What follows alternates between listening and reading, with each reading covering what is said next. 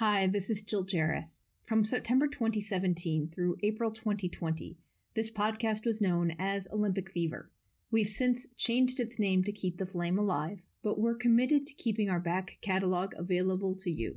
So please keep the name change and this disclaimer in mind as you listen to it. Olympic is a trademark of the United States Olympic and Paralympic Committee, or USOPC.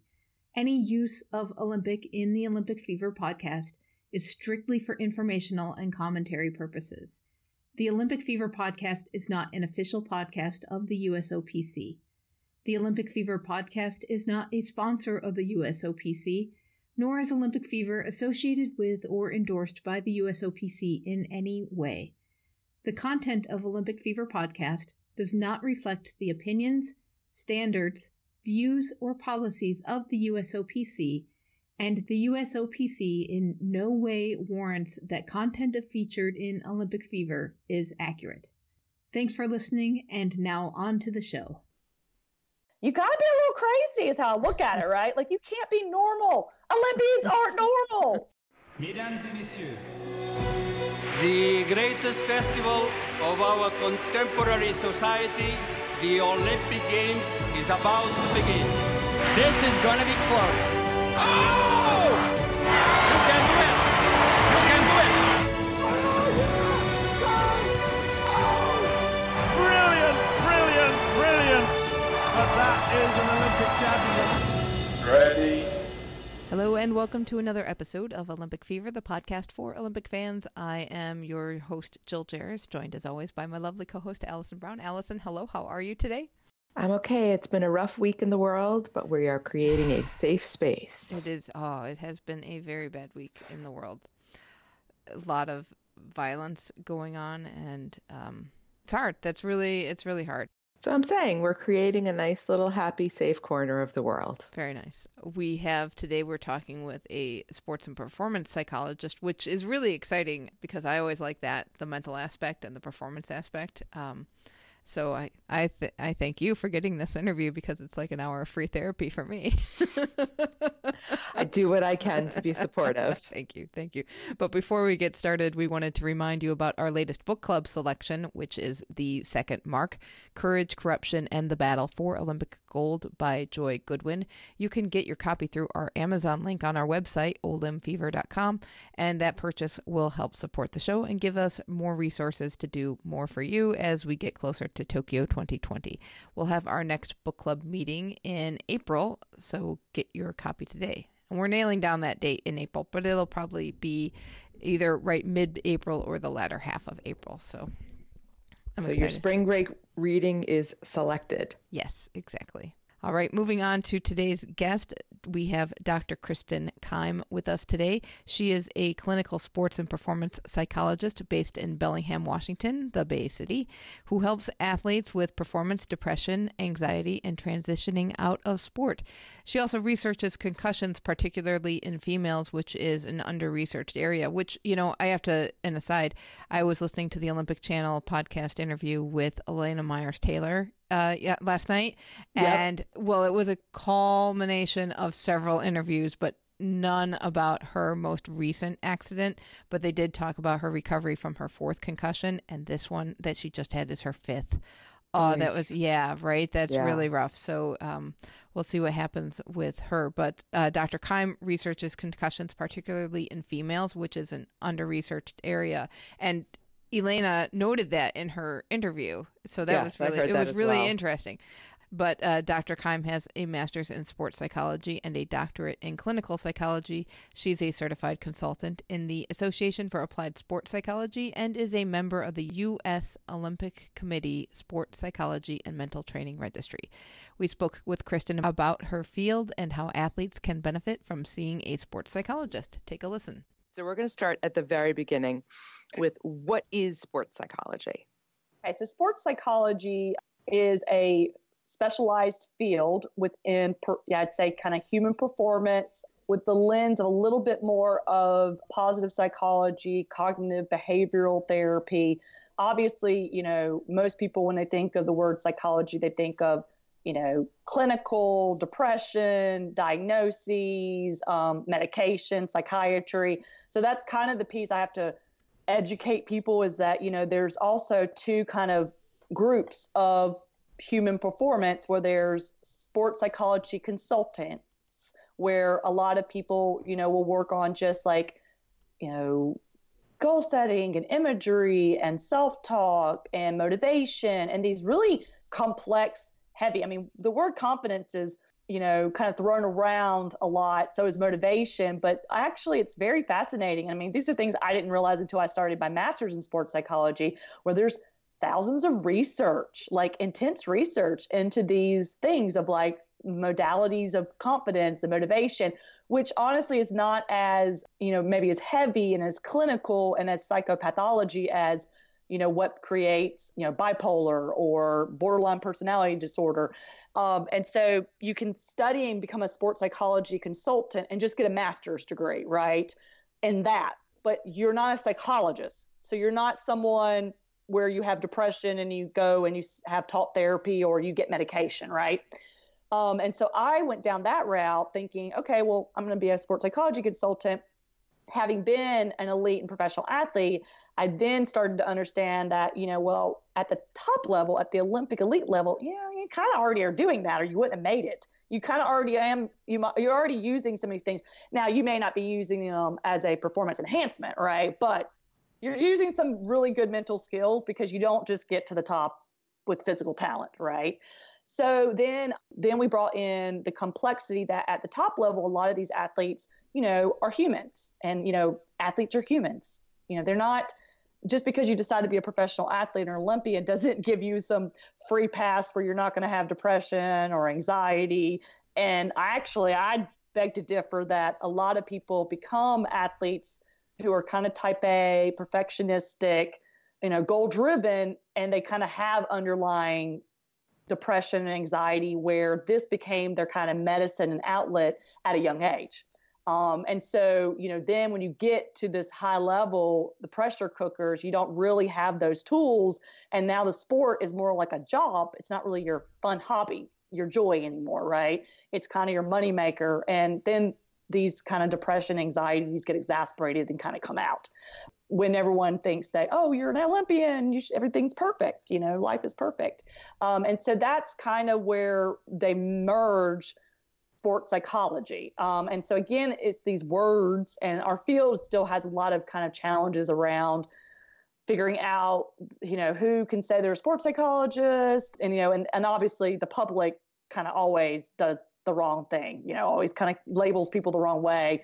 You know at the end of the day it's about doing good work is what I say, um, and making sure obviously you have the training. Personally, I have a master's in sports psychology, but I also have a doctorate in clinical psychology where I've trained in, you know, health psychology. I've worked in pain clinics. I've worked in all kinds of more just your typical clinical scenes, which I actually feel personally has helped me be even better equipped for my Olympic level athletes because, again, athletes are humans they're going to have injury, they're going to have pain, they're going to be overtrained. So now I kind of have a holistic lens of this kind of bio, what we call a biopsychosocial uh, model.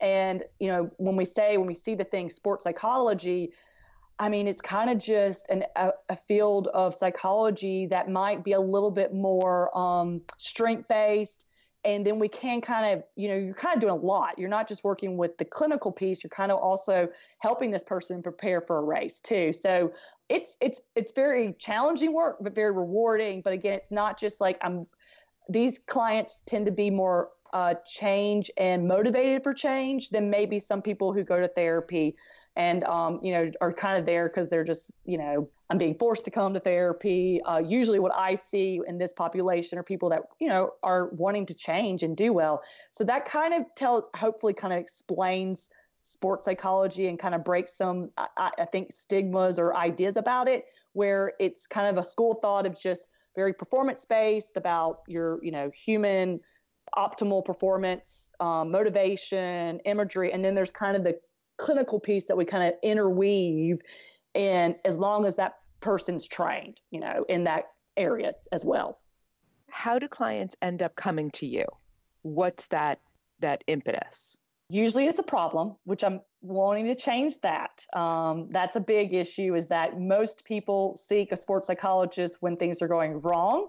People don't necessarily do that for coaching or nutrition as much nowadays. You see, and it wasn't that long. Now I have to back people up. It's like when I was racing, it was kind of a novel thing in cycling, even to have a coach.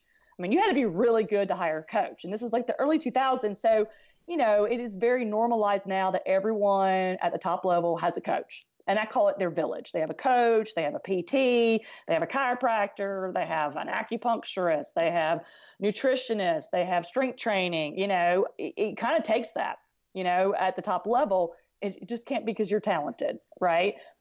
The last piece, which I will beg to differ, I think is the most important, is still the sports psychology. That's usually, and it's only when something usually wrong is happening. Now, I will say, I am every once in a while on the blue moon, I have someone who shows up and is like, I don't really have a significant issue. I just thought that this, I want to really be the best. So I want to make sure I'm mentally checking the boxes. And of course, we always have something to work on. I'd like to see more of that moving forward because I feel like that that is actually pr- going to prevent some of some of the change, the unfortunate changes that we're starting to see with the high, you know, prevalence of post-Olympic depression and the high levels of suicide within our culture, but also within the sports culture. So, what kind of problems are people coming to you with? Usually, confidence. That and it's funny. Olympians who may have gone to Olympics three times aren't confident, and people kind of are like, "What?" Well, again, it's very complex. You know, my definition, this is kind of mine that I, I need to get trademarked, I guess, is autonomy plus efficacy equals confidence. Take a female athlete.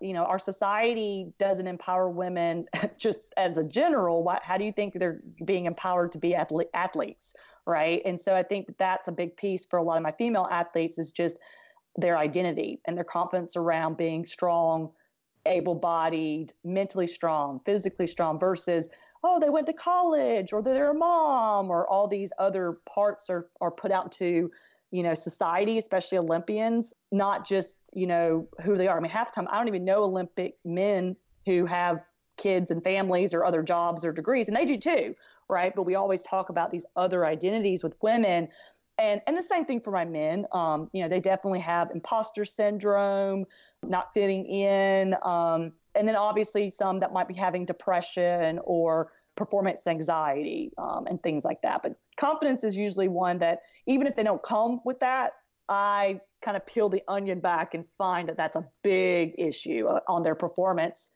in in sport and life. So you you mentioned earlier that uh, a lot of uh, ath- elite athletes will channel depression or anxiety into their sport and not realize that they have those issues. What happens when somebody like uncovers that in their work with you? You know, it's it's like they don't, you know, I think ADHD is a really good one too. You know, there's a lot of people that talk about, oh, I had this as a kid and I rode a bike, and you know, I think that's great. But again, if it's, you know, I still think someone needs to see a you know a child needs to see a psychologist not just go do a sport and i think that unfortunately the athletes i end up getting in their 20s or 30s you know they were in that culture back then where it was just like oh well they found the bike or whatever and that helped them um, that doesn't help them with adls their activities of day living how to their relationships with the world. Um, and so i think that that's a positive thing i'm seeing in our culture is more of acceptance around mental health and and you know getting help. And so for me i just normalize it. You know again you you might have depression but you're not your depression. And uh, depression is a disease just like cancer right? And so i'm very big on just normalizing it. You know it's like you just call it what it is name it work with it you know obviously my job is to tease out and make sure that they're even you know equipped to be able to training and racing that's the first thing you know for me it's I think a safe space is that I'm not within your team. I, I work very um, individually. I don't. I'm not associated with actual teams, and because again, that will take away. I feel like for me personally, that trust that you know I'm going to um, talk to your coaches, or if there's that internalized stigma around you know mental strength, and you know talking about having depression is going to make me weak. as long as they feel open and vulnerable and have you know the bravery and courage to talk about it um it it can be heavy but most of the time it becomes just beautifully relieving because they can just now they don't feel like they have a problem it's like oh i have a depression that's why i have these thoughts. That's why i, I keep getting in my own way. It's not something that i can just fix on my own. So it's usually very positive. And i and i love to, to say that to society. It's like you know talking to a psychologist is not should you know i think we all should. I think we all have things to work on right? The same for athletes. I think it's just something that we don't you don't need to have a problem but then sometimes you go in and you're like oh wow i really do have more anxiety or you know because we all have depression anxiety. It's just on a spectrum. Some people it's very much more clinical but you don't you know you're not born and you don't die without having anxiety and depression at some point in your life. It's just some people's because of either experience um, circumstances or genetics right it becomes more clinical and they need more support through therapy or medicine. Do you find that the stigma within sports or mental health in general is even worse than in the general society? I mean, I don't, I can't, it's hard to say if it's worse. I mean, it, the stigma is so bad in our society that, of course, in sport, it's going to be bad. But I think the idea of able bodied and um, this idea of what a strong athlete looks like is still a vicious cycle that all athletes are having with sharing. I mean, I have friends that I don't work with clinically who, you know, have severe anxiety disorders or on medication and, you know, compete at the world's best and they still feel like they wouldn't get a contract or they might lose their job if someone found out about it, right? Um, I mean, yes, you have some NBA players that can come out, but again, for me, it's more not about generalizing sport. It's more about the culture of each individual sport around mental health and and all that. Yeah, it's it very it's very different because like when you're when you're paid a lot of millions and billions of dollars, you can kind of be a you know you can be a little bit more open. You have a little safety net versus some sports where you know your livelihood is just your sport, and if you were to speak up about it, knowing that it might help people and help you know your friends and family or other athletes you still might lose your job you know they're they're not willing to take that risk wow that's heartbreaking. Mm-hmm. oh it is. I mean it really it, it, it really is and it's a serious problem. It really is. I mean I, I commend the athletes that are able to speak up but again it's a privilege that they're able to speak up because i think a lot of people just um and you know a lot of people speak up when they retire. Right. That or they have a safety net. yeah, it, it really is so interesting with the the stigma and the worry because you you have a society today that also has outlets within social media for you to be mm-hmm. able to broadcast your voice, but people still can't speak their voice or their truth for that. Yeah, fear. live your truth is like one of my big, you know, favorite hashtag things I've been saying. It's like you are, you know, one of the biggest things is about being transparent and honest and breaking the stigma that you might have depression, but you're not your depression. And I argue that, you know, go look at all the great people that have suffered from clinical depression. I think that you, I always, you know, I'm being very honest. I say this all the time on podcast, and I don't know if people want to just like never work with me. You got to be a little crazy, is how I look at it, right? Like you can't be normal. Olympians aren't normal, right? So you, your brain is already a little bit not the typical person because your body's not. So why are we thinking that your brain's not different? Do you see what I'm saying? Like it's connected. Without your brain, your body wouldn't be able to pole vault over that. Because I mean, I look at that, I'm like, that looks crazy to do that, right? Like but I'll go and throw my body down a mountain at, you know, 50 miles per hour on a bicycle, right? Where people would be like, I would never do that. You know, I mean, again, it's like, but I say that again to normalize it. It's like, and then we expect you to be perfectly healthy mentally when you're also pushing your body. I mean, you know, they're all, they're not healthy, is what I say. So your mm. athletes are not healthy Like they go beyond like 20 minutes of exercise a day to have heart health, right? No, they're all overtrained, they're all broken. And then when they, you know, then when they're 35 years old, they're all like, you know, getting hip replacements. I mean, you know, all this stuff. We idolize that, but that there, you know, and that, that's another piece is that if your body is that burned out, your central nervous system doesn't differentiate between physical and mental stress, right? So actually your your job is to be stressed because I don't care.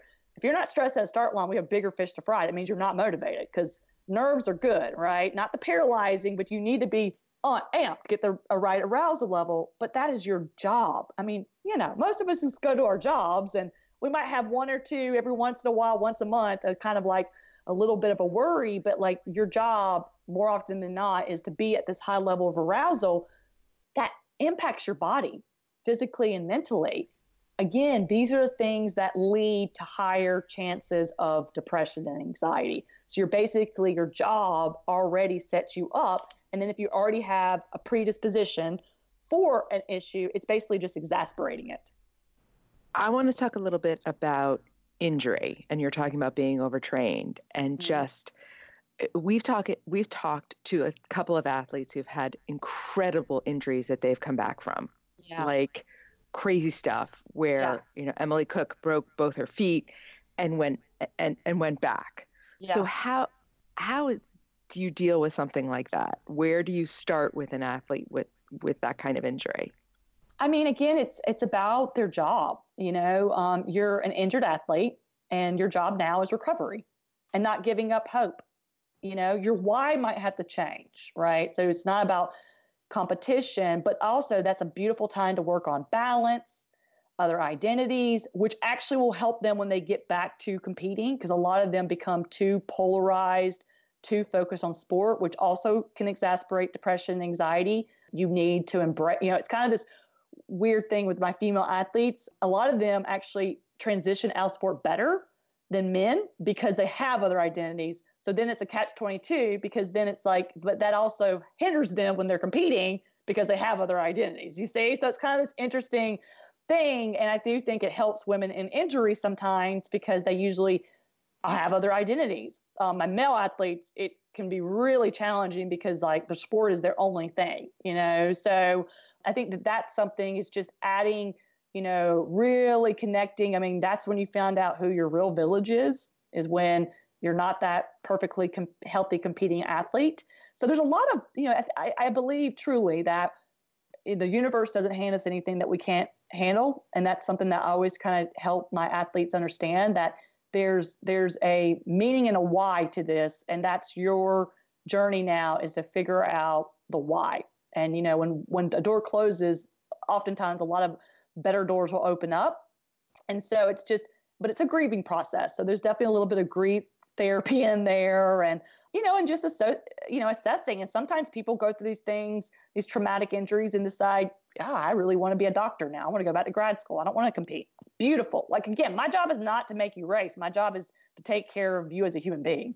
So i do just as much of talking people and to help, you know, figuring out that they don't need to compete anymore, that it's time to move on, it's time to retire, um, just as much as getting people to go back to competing after injury. You mentioned the village and having a village around you. How do you be a good village member?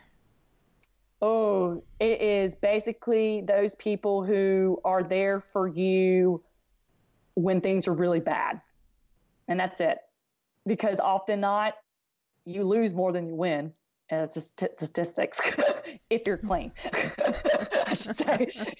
yeah, yeah, parentheses, right? Yes. Yes, because it's, you know, for, my, for me, it's like if it's too good to be true, it's too good to be true. But going back to the village piece, it's, yes, it's, it's, um, it's about the people who i mean i actually wrote an article if you go to my website it literally is a long article on what it takes to be, a, you know, what a village is for athletes. And it's that group that you, so for athletes, I always have them be kind of like a CEO, right? I always say, like, you're the conductor of the train, you're the CEO. This is your village. You're hiring them. You can hire and you can fire, just like that. The same thing about when you join a team. It's like, is this a good fit? It's not just about money, because I can tell you right now, you will not perform optimally unless it's a good fit. Teammates, directors, all that, right? Across sports cultures but again, it's that internal thing. So it's like, do these people fit with my internal intrinsic motivators versus the external? Are they in it? You know, because again, like, of course, we all want to be a part of an athlete who has, you know, is good. right? It's like, oh, I want to jump on that ship. But, you know, for me, I actually, my dream or my dream athletes are the ones where they say, oh, I want to go to the Olympics. And it's like, yeah, you could do that. But they're not, you know, it's like, yeah, eight years from now. And I've done that with a few athletes where, you know, no one believed them. I just, I don't know if I have a sixth sense. I was like, yeah, you can do it. And this is how we're going to do it. It's a, it's about consistency, right? So it's a village who wants to help you build consistently. And here's a the right way to do it versus like immediate gratification. The village that's just like, yeah, we want big time right now because that will burn athletes out. So it's a village that will be there for eight plus years, for four years, will be there before the Olympics to help you after the Olympics, right? And it might change, you know, coaches change, but there you know there there will always be those core people i feel like that you know you can really lean on when when when you're injured or things aren't going bad. Those are the main players in your village. And the athlete chooses you know the P, pr person the manager whatever. The athlete needs to choose that. It needs to be like a gut feeling and those people you know may not be your best friends but they need to understand your philosophy your mission statement. Again, these are the things that I promote athletes creating for themselves. Their why, you know, they're the they're the it's the business. I mean, you know, sport is an entertainment. I have to tell a lot of my guys that. I mean, I know you love to race, but you know, it's you're an entertainer too in a way, right? Like you do have to do your sponsorship stuff. And I know it's annoying to fly to whatever, but you know, they're paying your check right now. They're paying your bills. Have you ever had to tell an athlete you've got to stop? for mental health reasons? Oh yeah. Okay, yeah. so how does that go? Um, usually it's not hard because they just needed someone in their village to be real and say that. I just got off with um, a, a, a lady who's a doctor, and she's asking me about um, joining, you know, helping with this pro running team, and you know, she we got into a deep conversation around that, and I was like, yeah, it's like literally I've had kids you know, who were just like, yeah, I love Dr. Krum. She's so good at getting people to stop their sport. And I was like, you know, I may not want to have that as my tagline, but I am because, again, you are a human to me, not just the athlete. The human side is way more important. And usually I am the one that helps someone and they already know it. They just need someone to say, it's okay to stop. You know, there's a difference between quitting and giving up it is okay to quit. I don't want to get you to the point where you're so burned out you have to give up in races, you know, or whatever. And then you don't even want to touch your bike or you never want to swim again. I want to stop. I want you to go out, maybe not on top perfectly, but on your own, you know, kind of uh, by your own choice. And yes, sometimes it has to be because of, of, a, of a injury or concussion. But if not, let's do it on your own terms as, as, as healthy as it can be. Well, speaking of concussions, there's so much we don't know. How what have you been seeing in how traumatic brain injuries affect people? Because it, it, everyone affects uh, you know concussion affects everybody differently. It's a so, snowflake. I mean that's that's it. I mean my dissertation is actually on mild traumatic brain injuries in female athletes, and I was one of the first people to ever actually do a dissertation or research on females. Because guess what? All the studies and protocols are based off of white college male athletes. Deep breath. um, and uh, yeah, and we still don't know a lot. And, you know, and it's this challenge with CTE. You know, it's a very, everyone likes to put, to put everything in a box and have one fix. And concussion, concussions are so complex and mental health is so depression is so complex. And yes yes concussions can create depression but also being injured can make you depressed. Um, having to deal with concussion can make you depressed. So for me it's not about what caused it as much as like what are the presenting symptoms and how do we work with them right and maybe educating the athlete that like yes you never had concussion i mean you never had depression and now you're having depression well yes you're not competing now but also let me t- teach you what the brain's going through when it has a concussion. Um, very, you know, psych ed piece. But, you know, a lot of journalism and the peanut gallery of society, they just, you know, it's like, well, concussion means you're going to get depressed and you're going to die by suicide. And it's like, whoa, whoa, whoa, whoa, back up. Let's look at the big picture. Did this athlete have already presenting depression? Did they already have a severe anxiety disorder? I mean, you know, again, it's like that, you know, they died by suicide. I'm not saying it wasn't exasperated by the concussion, but we can't say that was completely causation statements yet because we still don't know the complexity. We don't know. And the problem is with concussions related to suicidality, the problem is we can't do the research we want to do because those clients, those athletes, or whoever are dead. So we can't research them. We can't ask them. You know, and that's the problem. We that's who we need. I mean, that's you know, the survivor story still doesn't paint the picture of the completed story. What needs to change on the fan level in terms of how we talk about athletes and mental health? Oh, you know, it's fascinating. I think there was something about the, was it the NBA that came out about the mental health stuff with players? And I mean, I couldn't even read the comments because it was just talking about, like, oh, you're all these rich, rich boys and you get paid money and blah, blah, blah, blah, blah. You don't feel, you feel sad. And I mean, it was just disgusting. I mean, again, it's like just because you have money, just because you have fame, that doesn't mean that, you know, that was the thing. I mean, I'd probably go into depression if I went on on social media and read some of these horrible comments about me, right? There you go. I mean, that's it. It's just um it's toxic. You know, that's the thing. I mean, it's it's not a coincidence. I mean, research has come out and said that social media now is being proven to be one of the main factors for depression for ages 18 to 25 or 4 or 15 to 25.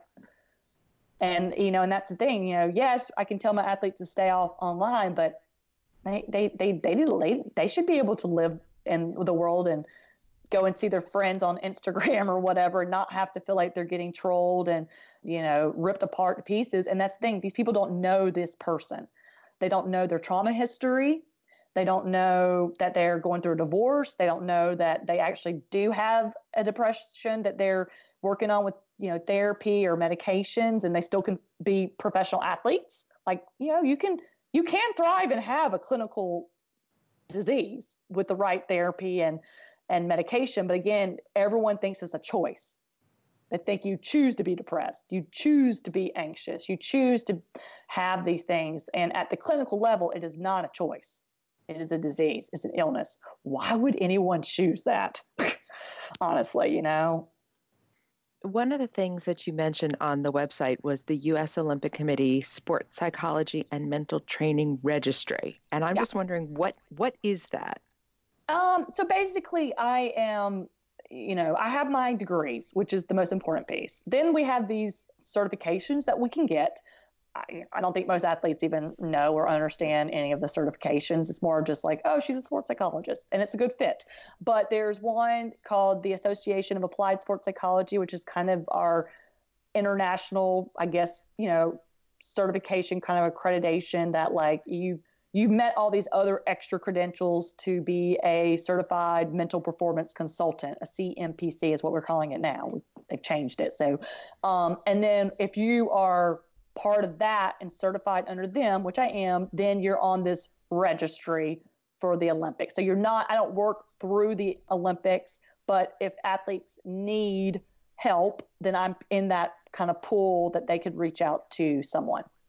But I, I work with Canadian. I mean, I work with lots of different athletes. So that's why I don't want to work through the just the American because I work with other countries too. So but you know, I'm putting that on there as just one of my certification kind of credentials.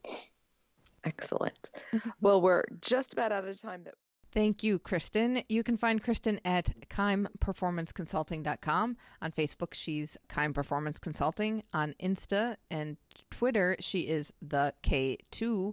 That's the number two. And on LinkedIn, she's Kristin Keim. And on Medium, she is at Dr. Keim. We'll have links to all of those in the show notes. That was really interesting, I got to say. I know. I, you know, this is all very personal mm-hmm. for me because I have had my own mental health journey, shall we mm-hmm. say. And pretty much everything she mentioned, I have had. So right, it was right. it was interesting to hear it from a different a different angle, you know, not in my own personal treatment or my own personal therapy to hear somebody talking about it externally was very interesting and from a, a you know a completely different arena.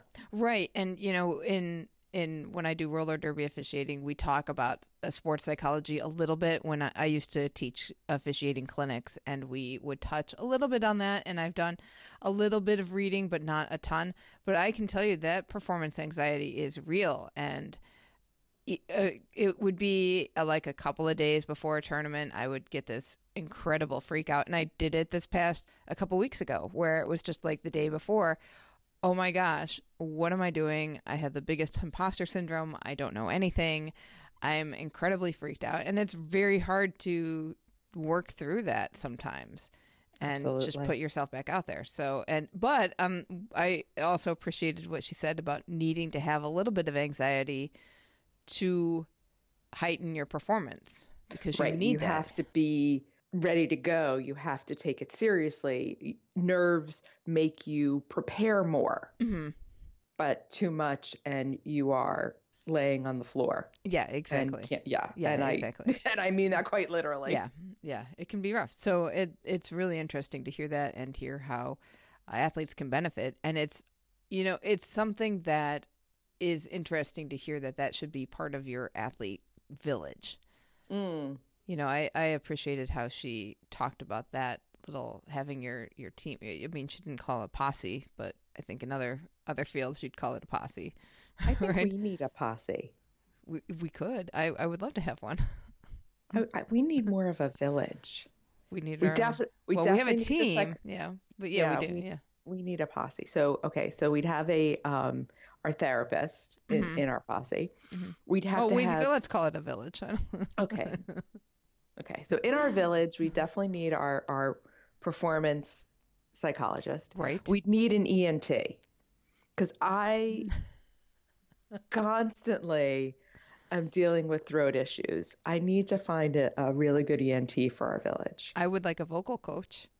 Yeah, I would really like. I would like that. A Um, massage therapist. Just that would be good. That would be good. There are so many people. I can't even. know. You know. Hair and makeup. Yes. I mean, if you're going to start releasing bonus video, we absolutely need hair and makeup. Yeah. I hadn't thought about that. Oh, And then, of course, fitness. We need some fitness because that Right. helps with endurance. If we have long taping days, Yes. we need that and focus and all that. Oh my gosh.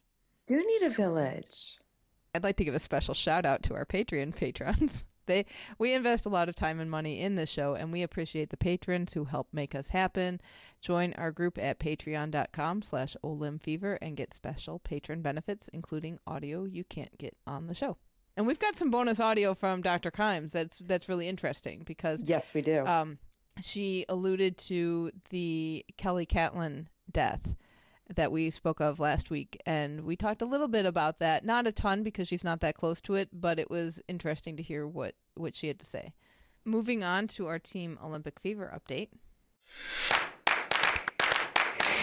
Tofu, because it's happy news. It is happy news. Why don't you do the? Why don't you leave it okay, up? I get to do the so. Uh, Nordic combined, Bryan Fletcher and his wife welcomed a son, Beckett Wright Fletcher, this week, and mom and baby are doing well. And uh, he posted on Instagram that so far, meaning within a couple of days, uh, Ellery loves being a big sister. That So is congratulations to. Brian and family. That was That's the, really and you know it was funny. I saw that the same day as the Christchurch attacks. Oh, So I was, you know, going through Instagram and that popped up and I was like, okay, I'm going to be okay. There you go. That's good. Congratulations, Bryan. Also, in winter sports news, Sarah Hendrickson was reelected as the International Ski Federation's women's ski jumping athlete representative, and she will serve for another two year term on the athletes committee. That's awesome.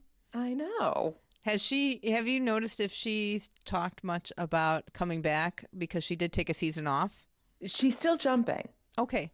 Oh, she took a season off of competition, but not necessarily training. Right. She's not training, I think, as much because she was Mm-hmm. focusing on school. But yeah, she'll. I think she's planning to come back Oh, for uh, for 2022. Well, it's exciting that she's going to be on the athletes committee too, because that's a she's a good voice for her sport. Uh, Shiva Keshavan is working on a project plan to create India's first Olympic training center for winter and adventure sport. That is exciting. I am so excited to see what he does now that he's uh, retired from competition. I know, and that was always a goal of his. Yes, so So that's fantastic. so we will be following those developments. Jason Bryant and his dulcet tones are in Pittsburgh for the NCAA Division One champs this weekend. Which eh, I mean, I'm kind of bummed that I'm not there. I would like to meet Jason Bryant in person and just hear his voice all day long. you know? Just like I was saying, I want to have Emily Cook send me off every yes, morning. exactly, exactly. to have a tape of Jason Bryant. Just yes, get "And out of bed. You should brush your teeth. right? Let's come narrate my day. But if you're following the action in Pittsburgh, you will need his preview guide, which is chock full of stats, bios, and records. You can find that on mattalkonline.com. Ice hockey referee Jessica Leclerc wrapped up her collegiate hockey season by officiating the women's NCAA Division III college championship, which was very exciting to see. Yeah, I like that. I saw this one yeah, about yeah. Go yeah, ahead. so go ahead. Brad. Wilson finished uh, third in the. Is this really this many S's? Yes. USSSA Mogul Championships in dual moguls. That was very nice to see. Congratulations. Yes, he posted on that as well. So dual moguls seem to be his thing this year. Like Interesting. that's what he's podiumed Yeah. on. Interesting. Well, that's good. All I know is my knees hurt just watching. I know. And and back, my bad. And back. Yeah, now that he has explained that his back also hurts all the time, like, oh boy. The Biathlon World Championships has completed, and Clare Egan uh, was in the 12.5K mass start race. She had a really rough shooting day and missed five targets and finished in 26th. So she had said at the beginning of the season that it was going to be her last season competing, but we haven't heard anything yet. the best thing that she posted um, during World Championships on Instagram was she had a shot of her rifle in the corner of the um, uh, hotel room, and she said, "Rifey's in the corner in timeout." so she definitely was keeping her humor and and a great attitude about the whole thing. And speaking of rifles, Kim Rhode is in uh, Acapulco competing in a World Cup event and said on Twitter uh, that she had reached her minimum qualifying score in bunker to be eligible to shoot trap in the Olympics. Nice. So, yeah. I haven't been able to find anything more about that, but that's apparently what's going on. Wish I was in Acapulco right now. Yeah, I know it's chilly. It is sunny, so Yeah, we'll but take it's that. not We'll take Acapulco. That is true. So continue on, Kim. We wish you much success in this event, this uh, World Cup event. Uh, moving on to Tokyo 2020. Bad news and good news out of Tokyo 2020. Should we get the bad news out of the way? Yeah. All right. Japanese Olympic Committee President Tsunekazu Takeda has announced that he will retire in June. And there is surprise a bribery investigation around the Tokyo bid and he's been at the center of it. Yeah, so he's retiring. Yeah, you put that in air quotes for Air quotes. yeah, that's Which is But- rough because, you know, obviously if you were the president of the committee, you would not want to retire before your games comes up. right. And so I wonder I just I wonder if there's any precedent for losing the committee president a year before your games. Uh, That's a good question. I don't know. We should look into that, or if listeners, you have time to look into that, we'd love to hear about it.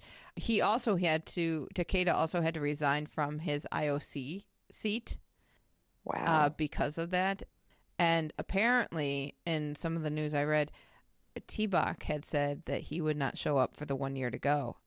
Um, oh. yeah, the one year to go um, celebration event because uh, he didn't want to be associated with that.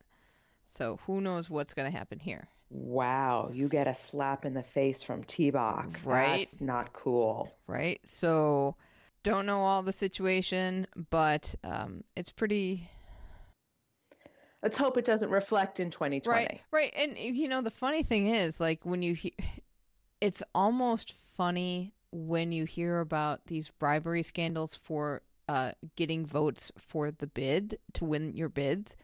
Now that the IOC is having such trouble getting bid cities, Yeah, Right. I hadn't thought of that, but that's very true. It's like you only have one competitor, right? and yet you still feel the need to bribe the judges. right? And and Tokyo beat Madrid and Istanbul in their bid cycle. So Yeah.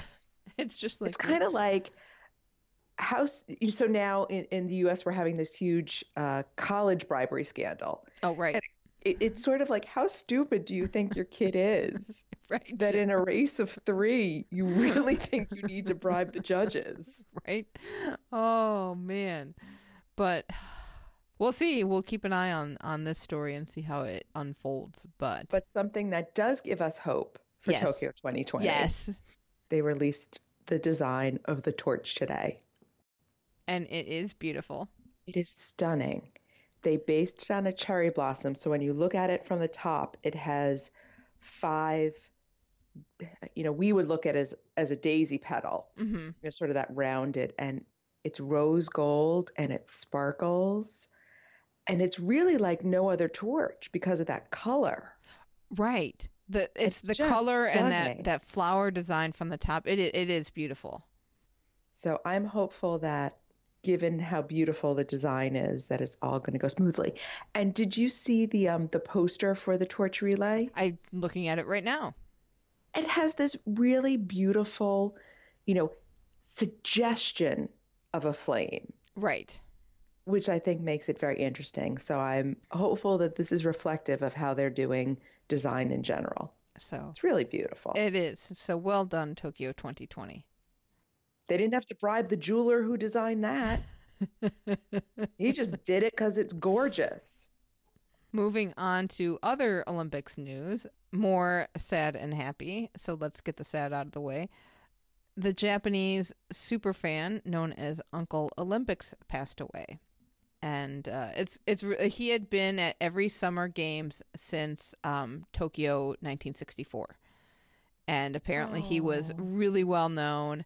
Uh, he was 92 years old. He died on March 9 from heart failure and uh, he was just a fixture in the stands. And people recognized him. He had these big, big uh, costumes that he would wear, and big flags and fans and things like that. So he was really beloved, and uh, sad Well, that he didn't make it. inspires Yes, other Japanese fans to kind of take up the mantle for 2020. This could actually be a really beautiful thing because you could end up with, you know, a whole generation of new super fans. Olympic- of new super fans who see this story and say, I want to take that forward from this Olympics on. Right. So hopeful. Also, the Canadian federal government has pledged $30 million over the next five years to the Canadian Olympic Committee to promote accessible, safe, ethical, and equitable sport.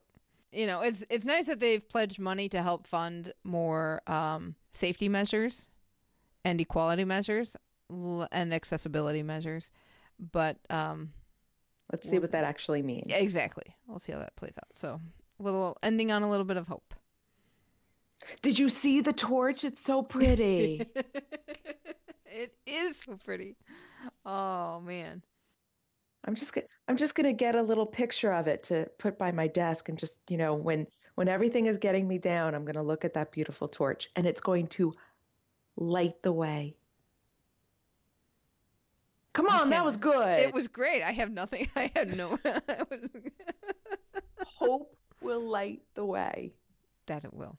We'll wrap it up for this week and we'll catch you back here next week for more Olympic stories. Thank you so much for listening. And until next time, keep the flame alive. Stay in touch. Email us at olymfever at gmail.com. That's O L Y M fever at gmail. You can also leave us a voicemail at 530 763 3837. That's 530 70 fever. We're on Twitter at Olymp Fever, and you can join in the conversation at our Facebook group, Olympic Fever Podcast. Thanks again for listening, and until next time, keep the flame alive. athletes are humans.